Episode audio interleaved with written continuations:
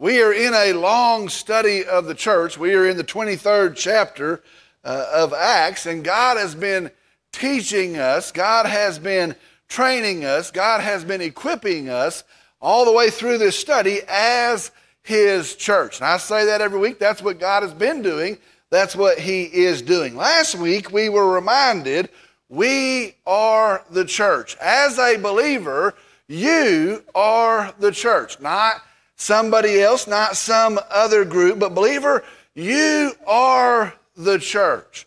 So here's my question as we begin back this morning How real is that to you? You are the church. You are God's plan for sharing the gospel with a lost world. How real is that to you? Do you hear that and you say, Yes, I, I get it. I've got a mission in life. I've got a place and I've got a purpose in life. Christ has called me and Christ has commissioned me. And yes, I am the church. Is that what you hear when I say that? Yes, I am the church. Or do you hear that and think, Well, I'm glad for the church, so glad for the church. You know, I, I, I surely appreciate, I like the church. I'm glad it's there when I need it. I'm glad there are people there that are working in it, that they found their place. I'm, I'm glad for them. Maybe someday when these things take care of themselves, when, when some things happen, maybe I'll be like them. Maybe I'll be able to do that one day. When you hear you are the church, what does that do to you? How real is that to you? Here's the deal. Here's the issue. It's not how committed you are to the church. It's not how impressed you are by the church. It's not how close you are to the church, how active you are to the church. We, we think that. And so we try to market the church we try and sell the church. We try and, and tell people, well, here are the good things about our church and the good things going on in our church. And we, we try to lure people and lead people to the church. It's not how committed you are to the church. It, it's not how impressed you are with the church. It's not how close you are to the church, but rather it is how committed you are, how impressed you are, how close you are to Christ. And I want to tell you, I, I have come to realize that. That, that is the issue. How close you are to Christ. I'm going to tell you, maybe honestly, that is the problem today. Well, I want you to be sure of this. Hear me very carefully. If we are going to be the church, listen, if we, if you are going to be the church, we have to get and we have to be and we have to stay close to our Savior, Jesus Christ. Do you know there's no other way? Do you know that's what propels this whole thing? If we are going to be the church of Jesus Christ, listen, you have to draw close to Jesus, our Savior. Here's the question How real is that to you? How real is that to you? Today we're going to continue. We're going to move along. We're starting today in the 23rd chapter. Our verses today are found in Acts chapter 23, verses 1 through 11. Acts chapter 23, verses 1 through 11. Our message today is entitled Jesus and His Church. Jesus and His Church. Acts chapter 23, verses 1 through 11. I'm going to ask if you would, if you'd stand with me in the honor and the reverence of the reading of God's Word. Acts chapter 23, beginning in the first verse, God's word says this Paul, looking intently at the council, said, Brethren, I have lived my life with a perfectly good conscience before God up until this day. The high priest Ananias commanded those standing beside him to strike him on the mouth. Then Paul said to him, God is going to strike you, you whitewashed wall. Do you sit to try me according to the law, and in violation of the law, you ordered me struck. But the bystanders said, Do you revile God's high priest? And Paul said, I was not aware, brethren, that he was the high priest. For it is written, You shall not speak evil of a ruler of your people. But perceiving that one of the group were Sadducees and the other Pharisees, Paul began crying out in the council, Brethren, I am a Pharisee, a son of Pharisees. I am on trial for the hope and resurrection of the dead. As he said this, there occurred a dissension between the Pharisees and the Sadducees, and the assembly was divided. For the Sadducees say there is no resurrection, nor an angel, nor a spirit. But the Pharisees acknowledge them all. And there occurred a great uproar, and some of the scribes of the Pharisaic party stood up and began to argue heatedly, saying, We find nothing wrong with this man. Suppose a spirit or an angel has spoken to him. And as a great dissension was developing, the commander was afraid Paul would be torn to pieces by them and ordered the troops to go down and take him away from them by force and bring him into the barracks. But on the night immediately following, the Lord stood at his side and said, Take courage, for as you have solemnly witnessed to my cause at Jerusalem, so you must witness at Rome also. Let's go to the Lord in prayer. Dear Heavenly Father, we come today, we're thankful for you. We're thankful for hope today. We're thankful for peace today. Lord, we're thankful as we've gathered as the church that we have a mission empowered by you to lift up the name of Jesus. Lord, I pray that you have been pleased in our service. Lord, I pray that you've been known in our service, glorified. And now I pray in the preaching of your word. Lord, I pray that you would speak to your people, that it wouldn't be my message, but it would be your truth, your message, your word to your people. And I pray that it would have a supernatural impact, that we would expect that. Lord, speak to us today, meet with us today, teach us, guide us through your word. Lord, I pray if there's somebody in this room that doesn't know you, I pray that in the hearing of, of the gospel of grace, in the hearing of a risen Savior, hope for sinners, that today is the day of their salvation. Maybe listening in some other means. Lord, I pray that the barriers are removed and today is the day of their salvation. Lord, we, we tell you we love you, we seek you, we turn to you, we trust you, we love you, and we, we give this service to you. And I pray in Jesus' name, amen. You may be seated. Now, as we move along today in our verses, I want you to make the effort to see the picture of what is happening here. I want you to make the effort to see, to, to watch what is happening as our account unfolds this morning. Now, understand at this point, Paul has faithfully proclaimed the gospel. To the Jews, he has preached the truth that the Messiah has come, that we have a Savior in Jesus. To the, to the Gentiles in the Gentile world, He has told them we have hope and peace and salvation in a resurrected Savior, Jesus. He has preached the gospel. He has poured everything into the world knowing their hope is in Jesus. As we read these accounts, we see He really is consumed with it. Now, we also read that for that He has suffered greatly. For that, he has paid a high price. At this point, Paul has made his way back to Jerusalem for the Passover. He's going to check on and see the church there in Jerusalem, but he has come back to Jerusalem for the Passover event. The account has told us, once there in Jerusalem, that he has addressed the Jewish crowd, a crowd that was set to kill him, to silence him. This crowd turns into a riot and he has spoken to, he has addressed the Jewish crowd.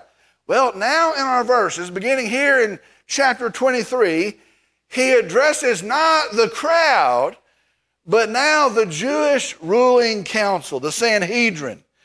Now, he's doing that for the benefit of the Roman commander. Remember, he's trying to figure out what the fuss is all about. He's trying to get to the bottom of the ruckus that's occurring there. And so he's addressing the Jewish leading leaders, the, the, the council, the Sanhedrin, for the benefit of this Roman commander to settle the issue. Now, as I think about this group, the Sanhedrin, I'm really not sure what to think about them. And, and, and, and maybe as I think about them, no sadder group exists. Now I think about that, they are infuriating. When I read them, I, I, I, can get upset with them. When I, when I read about them, they are foolish They're a foolish set of folks. They're a worldly set of folks. But I want to tell you, maybe, perhaps, no sadder group has ever existed. I want you to think about this. This group, the Sanhedrin, this group, they heard from Jesus. Remember, they brought and they interviewed and they heard from Jesus. Jesus himself spoke to them. They, they heard from Peter or from John. They were hauled before them. They, they testified faithfully about Jesus. They heard from Peter and from John. They, the Bible say, tells us they heard from all the apostles. Can you imagine all the apostles there giving a gospel witness? They've heard from Stephen. He also came and proclaimed the truth of Jesus. A Jew himself, he told them that they had found the Messiah. Can you imagine being so close and yet missing Jesus. Maybe no sadder group ever existed. Being so close and yet missing Jesus. Well, now here in chapter 23, they are assembled again. We're going to start in our verses, chapter 23, verse 1. Paul, looking intently at the council, said, Brethren, I have lived my life with a perfectly good conscience before God up to this day. It says, Paul, looking intently. Now, I want you to see this. He looks right at them. That's what the, the, the original language says. He looks deeply, intently at them. He doesn't look down. He's not fumbling around. He's not timid. He's not unsure of what he's going to say. He looks directly, intently at them. Here's what he says Brethren. Now, this word is a tie to them, it's an attempt to tie himself to them. They are saying he is a troubler of the Jews. He reminds them in, in the previous chapter and in this title, he himself is a Jew. Brethren, he ties himself to them. I have lived my life with a perfectly good conscience before God up to this day. It's a weird Greek phrase. It means he has lived as a citizen before God. That's literally what it translates. That's what it means. Paul says, I have perfectly lived out my life as a citizen before God. Now, not as a Roman citizen, not even as a Jewish citizen, but as a citizen of God's kingdom. It means before the view of God. Paul is saying he has been faithful to live in a way that seeks the honor of God. He says, All of my life, my motivation has been seeking the honor of God. Now I want you to see this. He is not saying that his actions were always right. Somebody might read that and say, well, he must have never sinned. His actions must have always been right. No, he killed Christians. He'll tell you that. He regrets that. In fact, he calls himself the chief of sinners. And so he's not saying his actions were always right, but he's saying that his motivation was right and that he sought to honor God. He is a man with a zeal and a passion for God's honor. All right, verse 2. The high priest Ananias commanded those standing beside him to strike him on the mouth. Ananias replaced Annas as the high priest. At this point, he is relatively a new high priest. Uh, historians tell us of Ananias that he was exceedingly cruel. One of the accounts Josephus, a historian, tells us he was actually brought up on cruelty charges before the Roman government for his mistreatment of the Samaritans. He was exceedingly cruel. He was a greedy man. He was willing to work with the Romans. It is also reported by historians he stole the tithes and the pay of the other priests. If anybody resisted him, he had them beaten by the temple priests. And so he is a cruel man. He is a crooked man. He is a selfish man. Well, true to his form, he has Paul, the Bible says, struck in the mouth. Now, that word's worth looking up. It doesn't mean a slap across the face, it is a blow to the face. And so he is punched in the face. Verse 3. Then Paul said to him, God is going to strike you, you whitewashed wall. Do you sit to try me according to the law, and in violation of the law, order me to be struck? The Jewish people, the Jewish system, at the hands of these people, had really become a contradiction. The, the Jewish system had changed, had morphed, had become really a, a contradiction. The, they, the, these leaders, they called people to live by the law, but they themselves violated their own laws. They upheld the law, they pointed to the law, they called the people to live according to the law, but they themselves lived for their own purposes. Paul fires up here in anger. Now, I, think this is interesting, but it's the truth. He, he, he really gets angry. They strike him in the mouth, and, and, and Paul fires up here in anger. He says, God will strike you, you whitewashed wall. Now, a whitewashed wall is a freshly painted wall. Now, think about that. Just think about what that means. Here's this wall. You put a coat of paint on it, a, a fresh coat of white paint, and it appears to be clean, but it's really just a covering. It appears to be clean, but really it's just an appearance. It appears that the wall is in good order, but it's just an outside show. Well, Paul here is calling him a fake. That's what he says. God's going to strike you. You're a fraud. He is calling him a hypocrite. Now, in the Jewish law, it was illegal against the law to strike a Jewish person before the verdict was rendered. Now, they might do it after as part of the verdict, as part of the judgment, but it was illegal to strike them before the verdict was rendered. Well, there's not even been a case made, and he already strikes him. This is against the law. And so Paul says, And you judge me, and yet you break the law.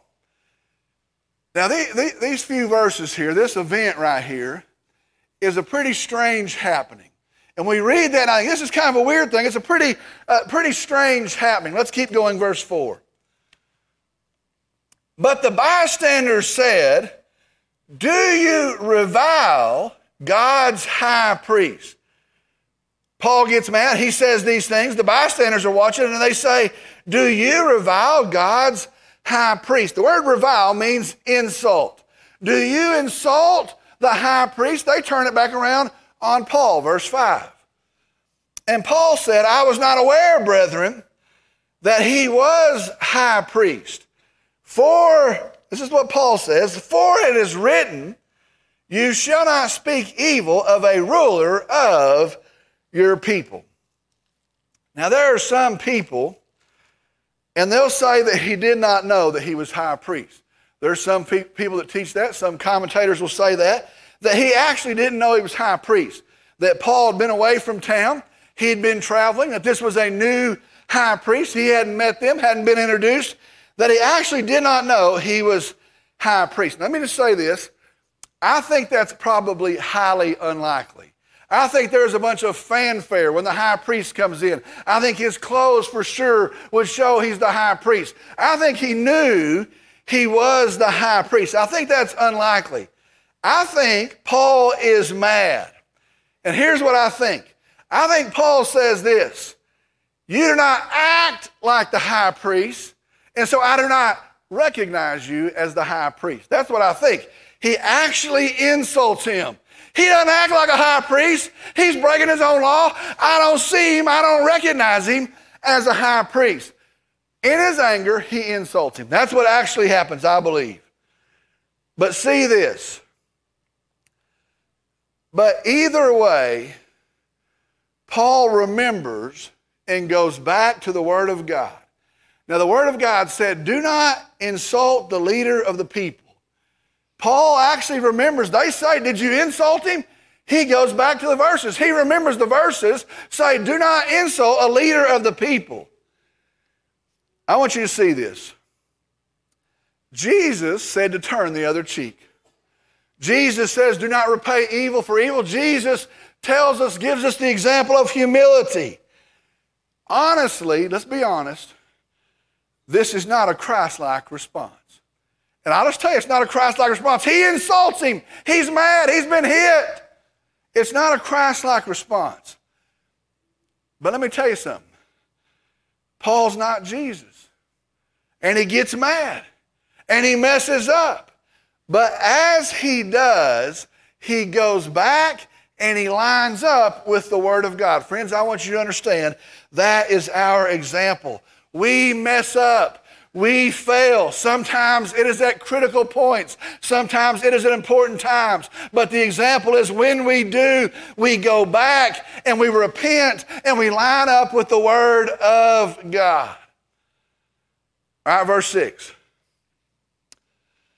But perceiving that one group were Sadducees and the other Pharisees, Paul began crying out in the council, Brethren, I am a Pharisee, a son of Pharisees. I am on trial for the hope and resurrection of the dead. Listen to verse 6 again. But perceiving that one group were Sadducees and the other Pharisees, Paul began crying out in the council, Brethren, I am a Pharisee, a son of Pharisees.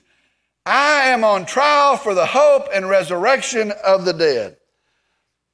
Verse 6, Paul notices, he sees that there are two groups there.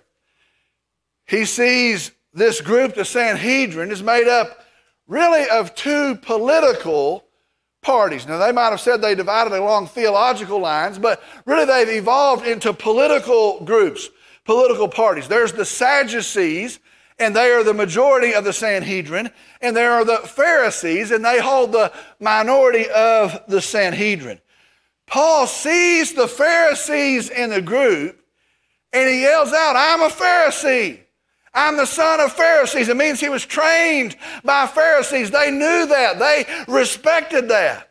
And he says, The issue is, I am on trial for the hope of the resurrection of the dead. Now, I want you to hear that. He says, The issue here, that the deal here is, I am on trial for the hope of the resurrection of the dead. Now, stay with me, verse 7. As he said this, there occurred a dissension between the Pharisees and Sadducees, and the assembly was divided. Now, the Pharisees believed in an afterlife. In fact, their hope was in an afterlife. The Sadducees, they did not. They did not believe there was eternal life. They believed there was no life after a person was dead. And so, here in the council, here in the Sanhedrin, there starts to brew an argument. Here in the council, there starts to be a sharp disagreement. And verse 7 says, and the assembly is divided. Verse 8. For the Sadducees say there is no resurrection, nor an angel, nor a spirit. But the Pharisees acknowledged them all. Verse 9. And there occurred a great uproar and some of the scribes of the Pharisaic party stood up and began to argue heatedly, saying, We find nothing wrong with this man. Suppose a spirit or an angel has spoken to him. Now, there are some people, and they think Paul started this controversy here as a distraction. And I think there's a lot of folks, in fact, that believe that. They think that he was smart and he was wise and he starts a controversy here as a distraction. He stirs up a debate as a way to take the heat off of himself. Here they are, and they're mad at him. In fact, they want to tear him apart. And so he starts this, this division, this dissension in the assembly in hopes that they would turn on each other. Let me tell you, again, I don't think so. I don't think that's what's happening here. You see, I don't think he's scared of them. I, I don't think he has any fear of them. In fact, he is very bold in addressing them. He's been bold in addressing them. Verse 1 said that when he came in, he looked them intently in the eyes. I don't think he's starting a distraction that he could get off easily. No, I think he is making a case here for all of them. I think he is bringing the real issue to light here for all of them. You see, the real issue was not the idea of a resurrection. The issue is not the concept of a resurrection. The issue is here not the possibility of a resurrection. The issue for the Sadducees was the same issue for the Pharisees, and that was the reality of the resurrection of Jesus the Nazarene, the Messiah promised of God, the son of Abraham, the seed of David, the Lamb who died for sinners, and having died on the cross, yet lives again. Listen to me. The issue is the resurrection of Jesus. And so Paul says, I'm on trial for the hope and the resurrection of the dead. He is a reality. He is a truth. And he has a name. His name is Jesus. It's why they beat Peter and John. They told them of a resurrected Jesus.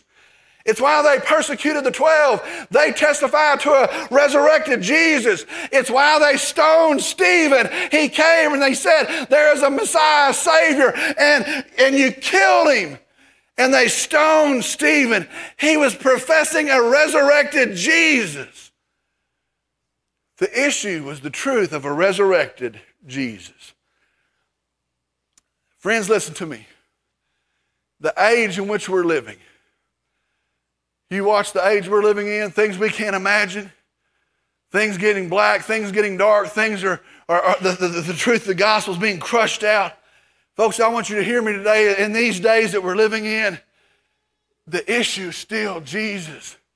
Everything still hinges on Jesus. You're going to be saved or you're not going to be saved in the truth of Jesus. You're going to find hope or crushed without hope in the truth of Jesus. The truth is still Jesus. And so the attack today is still on Jesus. Jesus is the issue.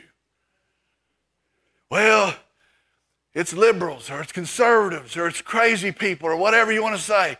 Listen to me, don't get distracted. The issue is still a resurrected Savior, the hope of sinners, Jesus. Verse 10. And as a great dissension was developing, the commander was afraid Paul would be torn to pieces by them and ordered the troops to go down and take him away from them by force and bring him into the barracks. Again and again and again, we see this pattern. If you hate the message, you kill the messenger. And so he says the issue is the resurrected Jesus. He knows they're about to tear him apart. And so the commander doesn't get his resolution today. He doesn't get his answer today. He, he sends his guards to, to snatch Paul away and take him to the barracks to safety. Okay, verse 11, last verse. Verse 11, if you haven't been awake yet, wake up right here. Verse 11, some of y'all actually just woke up. Welcome, Calvary Baptist Church. Verse 11 is a change in perspective. I want you to stay with me. Up until now, we have seen how we relate to Jesus in the church. Now, watch this. Up until now, we have seen how we relate to Jesus as the church. We love him, we obey him, we serve him, and we serve his cause. Up until now, it has been how we relate to Jesus as the church. Well, here in verse 11, I didn't tell you, it's awesome, it's so good. In verse 11, we're going to see how Jesus relates to us in the church. This is awesome.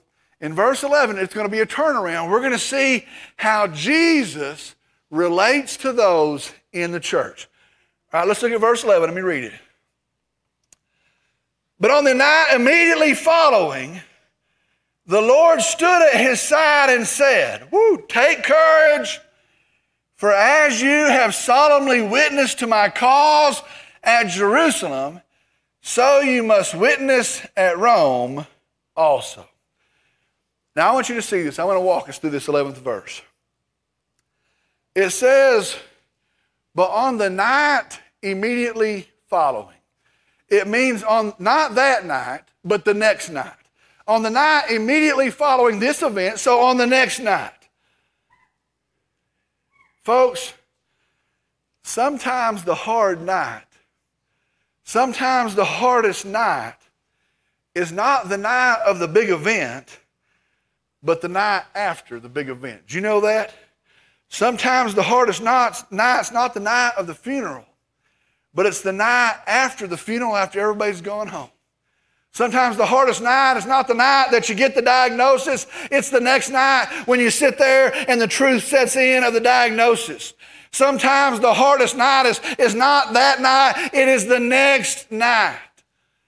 And for Paul on the next night, we're going to see what Jesus does. First thing, Jesus saw what he did. Jesus saw what he did. It did not go unnoticed. Jesus saw Paul as he stands. Jesus sees Paul as he preaches the gospel. He sees him as he's all alone, and there he is, and he's preaching the gospel, facing danger. Jesus saw what he did. Listen, as we're faithful to Jesus in the service of the gospel, in the service of the church, Jesus knows and Jesus sees. Listen to me, believer. Sometimes it may seem like nobody knows what we're doing. Sometimes it may seem like nobody understands what we're doing, why we're doing. It. Sometimes it may seem like nobody even cares what we're doing as we seek to honor Jesus Christ. But I want you to see this Jesus sees. Jesus sees. Praise the Lord. First thing, Jesus saw what he did. Second thing is this it may be more awesome. Second thing is this Jesus stood by his side. Jesus stood by his side. Friends, friends get that today. Seeing Paul's faithfulness, Jesus draws near. Now I want you to notice something here. Notice where he stands. He doesn't stand in front of him. Oh, listen, that always Jesus will be in front of us. He doesn't stand behind him. Oh, that Jesus would always be behind us. But we read here in this verse, Jesus stands beside him as a caring friend would stand. Listen to me. Jesus is Lord, yes. Jesus is King, yes. Jesus is Savior, yes. But here, as he draws next to Paul, he stands as his kind friend. I was thinking about this just this morning. Do you know when Jesus stood in Jerusalem? Nobody stood with him. Everybody deserted. Everybody pulled back. And I thought about that. Jesus stood, same council. Jesus stood. Nobody stood with him. He knows what it's like. He doesn't let that happen to Paul. Let me tell you something. It's hard to be somewhere and have nobody beside you. It's hard to have nobody to walk with. It's hard to have nobody to lean on. It's hard to have nobody to look to. Jesus knew that. And so Jesus stands beside him. Praise the Lord. Jesus saw him, Jesus stood by his side. Here's the next thing Jesus encouraged him. Jesus encouraged him. At the start of verse 11, he says, Take courage. Now, that word in the original language, it means to embolden within. Now, I thought about that. That's a different thing from an outwardly show. You know, it's one thing to say, okay, here we go. But it's another thing to have an inward resolve. It means to embolden within. It means to build courage. It literally means to warm the heart. The most literal translation is this to light a fire in your heart. Ooh, that, what a picture that is. To light a fire in your heart. Let me tell you something. Be very sure today, some of you know this. One of the biggest battles we face, we don't want to say it, one of the biggest battles we face is discouragement. One of the biggest battles we face is to become disheartened and to sit around and say, you know what, I don't, I don't think this is working. I've spent all these years, I've spent all this time, I've invested all this. It doesn't seem to be working out. Nobody cares about me. Nobody cares what I'm doing. This effort doesn't seem to matter. This is way too much. I'm not able to do this. It is too hard for me. I can't do this. And one of the greatest battles is the battle of discouragement. Listen to me. Jesus comes and he builds a fire in his heart. Jesus encourages him. All right, fourth thing, watch this. And then, I want you to hear this Jesus promises to use him. Jesus promises to use him. He says this As you have solemnly witnessed, it's the same word that we saw last week to testify with the weight of death, to testify in the seriousness of death. With the threat of death, you do not recant. That's how serious you are about this testimony. He says, in the same way you have solemnly witnessed, in the same way you must witness, testify in Rome. Here's what Jesus promises Jesus promises to use him. What joy and what hope for Jesus to say, I've got a purpose for you. I, I, want you to hear this. What hope and what joy it is for Jesus to say, I've got a plan for you. I'm not through with you. In fact, I maybe not have even started with you, but for Jesus to come along and say, I'm going to use you. Dear believer, I want you to listen to me today. I want you to hear me. Jesus has a plan for you. Well, you don't know my past. Well, you don't know what I've done. Well, you don't know where I've messed up in the past. You don't know how old I am. You don't know what my health looks like. You don't know my age. Jesus has a plan for you. And if you will draw close to Him and if you will seek Him and if you will submit to Him, listen what He's going to do. He's going to light a fire in your heart. I can't put that there. The church can't put that there. Jesus is going to light a fire in your heart. He's going to stand beside you as your encouraging friend. And I want you to hear me today. Listen, He will use you. God, Jesus will use you. Listen to what Paul writes. 2 Corinthians chapter 1, just listen, verses 3 through 5. Here's what Paul says Blessed, woo, blessed be the God and Father of our Lord Jesus Christ, the Father of mercies and God of all comfort, who comforts us in all our affliction, so that we will be able to comfort those who are any, in any affliction with the comfort which we ourselves are comforted by God. Verse 5. For just as the sufferings of Christ are ours in abundance, so also our comfort is abundant in Christ. Friends, listen to me today. I'm not going to call you to the church. I'm not going to encourage you about the church today. Here's what I'm going to do I'm going to call you to Jesus.